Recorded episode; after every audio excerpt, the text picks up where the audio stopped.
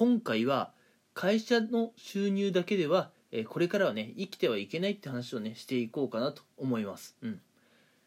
あの会社で収入を得るっていうことはつまり、うんまあ、私たち会社員が従業員として、うん、会社にね貢献して、うん、貢献したからこそお金をもらえるわけですよね。うん、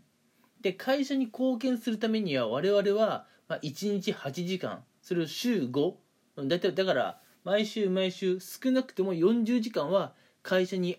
えー割かなきゃいけないわけですよね。うん。毎週40時間は絶対に会社のために使わなきゃいけないと、うん。まあ、まずそういう大前提があって、うん、その40時間の労働にね、まあ、見合ってるかどうか分かりませんがえ給料が発生すると、うん、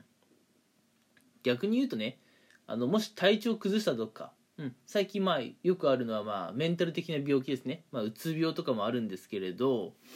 うん。まあ、ちょっと交通事故にあったとかねあるいはうつ病になってしまったとかで仕事をすることができなくなった場合、うん、まあはっきり言って会社に貢献していないわけですから基本的にはね給料が出ないあるいは減額になってしまうかもしれませんね、うん。まあ、もしかしたらね会社の手当でなんとかなるっていうケースもね全然考えられますが基本的にはやっぱり会社員の収入って、うん、会社に勤務してさ、うんまあ、なんか会社で物を作ったりして、うん、それをお客さんに言って利益が出るから会社から給料もらえるんですよね、うん、そういった作業ができなくなると会社員っていうのは基本的に給与がもらえなくなるという、えーお仕事だっていうのは、うん、改めて分かっておいてほしいんですけれども、うん、やっぱりね、まあ、いつ自分が交通事故にあるとかあるいはいつね自分がその体を壊していたことに気づくとか分からないじゃないですか、うん、だって自分が実はがんになってましたってそんなの誰にも分からない話ですし、うん、交通事故だってね、うん、今日交通事故に遭うって分かっていて車に乗る人もいないでしょ、うん、なんか今日は不不幸にもあの交通事故に遭ってしまったっていう感じでしょ、うん、でうつ病になる方も、うん。まあ、もちろん好きでうつ病になるわけではないですし、うん、まあやっぱ気づいたらもうなってしまっていたっていう方もいると思うんですよね、うん。まあ、気づいたらうつ病になってしまっていたっていうねレベルに達する前になんとかね解決方法とかを見つけてほしいんですけれどもやっぱりねそれができなかったっていう人もやっぱ結構いると思うので、うん、会社員をやってね会社の収入だけで生きていくっていうのはこれからの時代かなり厳しいんじゃないかなと思います。うん。まあ、これまでの時代、まあ、昭和とかはさなんだろう、うん、結構根性論があって気合でどうにかしろっていう話が結構あったのかなあったのかもしれないなっては思うんですけれども、うん、やっぱり気合でどうこうならない話の方が多いじゃないですか、うん、まあ気合っていうかね熱意は大事ですよ。仕事に対する熱意は大事。でも熱意だけでさ全ての物事片付かないよね。うん。なのでやっぱりこれからね、うん、また会社員やって、まあ、あの安定してね給与を得ている人でも、うん、今の給与だけじゃダメなんだとうん。いう危機感をね日々持って生活した方がいいんじゃないのかなというふうに思っています。うん、だからすごいちょっと上から目線感じでごめんなさいね。あの別になんか偉そうにマウントを取ろうとかそういうことを思っているわけではなくて、うんまあ、実際私もね、まあ、社会人2年目会社員2年目ですし、うん、なんでね多分今この音声を聞いてくれている方と、まあ、同じ立場あるいはね皆さんよりも全然やっぱ経歴が少ないような人間なので全然本当にマウントを取ろうなんていう気はないんですけれども今の収入あるいはね今のこの収入の得方で向こう10年20年生きていこうって考えるとやっぱちょっと不安なんですよね。うん。まあやっぱたまず会社が倒産したらどうなるっていう話もありますし自分がねメンタルとかちょっとやってしまって会社に貢献できなくなった時に俺は一体どうやって飯食っていけばいいんだろうと。さすがにねもう自分もうん。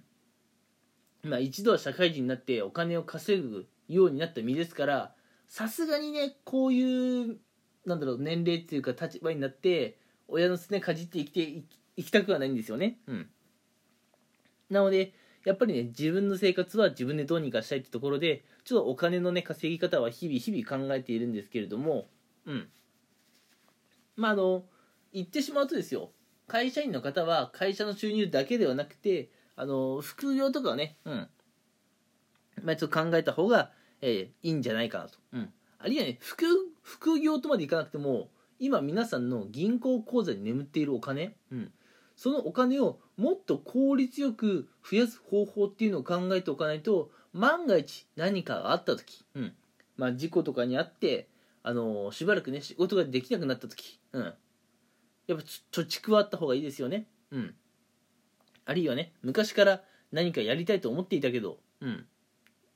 勇気がなかった。でもねようやく決心がついたので独立して起業してみようと思っている方がいるかもしれない。となると当面のね収入が激減するかもしれないのでやっぱりね貯蓄っていうのは持っておいた方がいいですよね。ということはやっぱり今の会社員の方は、まあ、副業をしてね第2の収入のね、えー、まあ何でしょう。出どころ、うん、を発掘するかあるいはね今あるお金をねさらに効率よく増やす方法っていうのを日々考えていかないといけないんじゃないかなっていうお話なんですね今回は、えー、結構ねここに来るまで長くなってしまいましたが、うん、僕が伝えたいのはそういうことなんですよ。あのやっぱ会社員だ会社員の方がね会社からもらう給料だけで、まあ、生活をしていくってなると、うん、やっぱねちょっとお金が足りないんじゃないかなという気がするんですよ、うん、まあ副業に関しては今結構やっぱ YouTube なんか結構有名ですよね。うん。ただ最近は YouTube のあの広告収入っていうんですか、うん、まあちょっとねあの広告収入自体が下がってきているって話もあるのでちょっと YouTube をね、えー、まあこっから下がり気味なのかなという気はしています。なのでねまあもちろん今から YouTube やっても全然ねえー、稼げるジャンルを見つけられれば、えー、稼げられると思うので YouTube の方をねがっつり研究して副業をやってみるのも全然いいと思いますしあるいはですよ銀行口座に眠っているお金をもっと賢く運用するっていうことも大事かもしれませんね。うん、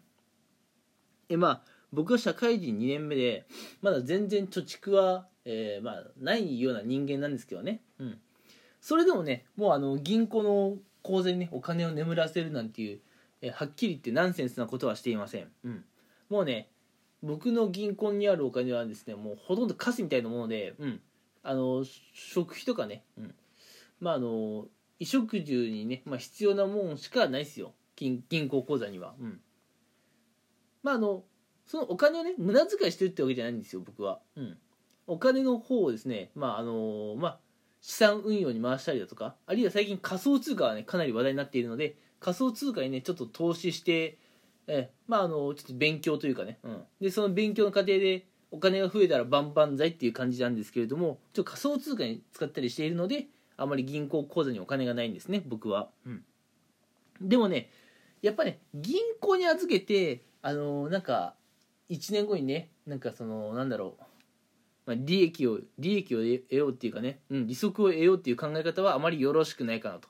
そういうお金の増やし方ってあまり賢くなくて、うん、そういうことをやってるとね一生会社員地獄から抜け出せないと思うので、うん、銀行のね利息だけで老後もどうにかしようって考えてる方はちょっとね対策考えた方がいいかなと、うん、思います。うん、てな感じでね今回お話ししたかったのは結構内容詰めすぎちゃったなと思うんですけれども会社員の方は会社の収入以外もねなんか第2第3の収入源を作っては作った方がいいですよっていうことですね。まあ、YouTube でもいいですし、うん、あのブログでねなんかアフィリエイトやるっていうのもいいですし、まあ、それが1点。で2点目がもしね今銀行にね眠っているお金があるのであれば何百万とか、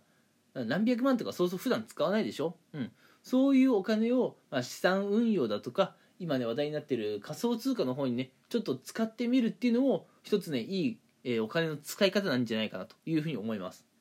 あのね効率のいいお金の使い方をしないとお金は増えないです。お金は増えないといつまでたっても今の生活を続けていかないといけないってことになるんですよね。うん。それはやっぱり大変だと思うので、えー、今の生活がね1年後5年後10年後、えー、よりね、まあ、楽なものになるようにね日々、えー、考えていくことが大事かなというふうに思います。うん。ちょっと今回はあのやや上から目線に聞こえるような、え内容でごめんなさい、うん。マウントを取るつもりは一切ありません。ただねこういうこと大事だなと思ったのでお話ししましたはい、えー、それでは聞いてくれてありがとうございます。